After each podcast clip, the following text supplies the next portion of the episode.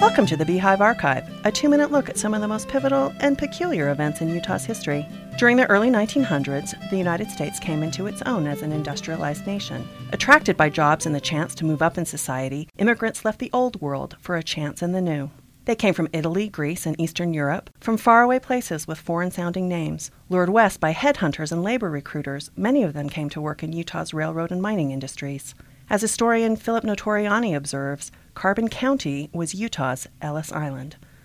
The U.S. Census of 1920 reflects the county's growing diversity, with Italians, Greeks, Japanese, and Mexicans all making homes there. Not unlike today, government leaders feared the influx of immigrants.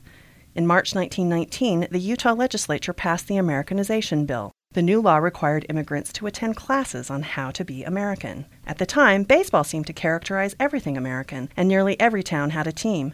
Carbon County was no different.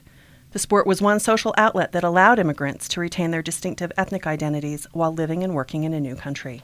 By 1898, Price, Helper, and Castlegate created Carbon County's first baseball league. Games were played in Price on a vacant lot near the depot in First West. A strong rivalry formed among Price, Helper, and Castlegate. Sometimes the games took a dangerous turn. In a contest between Mohrland and Castlegate, Gerald Wesley was hit in the head by a baseball. He insisted on staying in the game until he collapsed in the sixth inning. He died later that night, and his teammates remembered him by wearing black armbands. For Carbon County, as well as all the other Ellis Islands across the United States, baseball helped new immigrants adapt to American culture without abandoning the old country.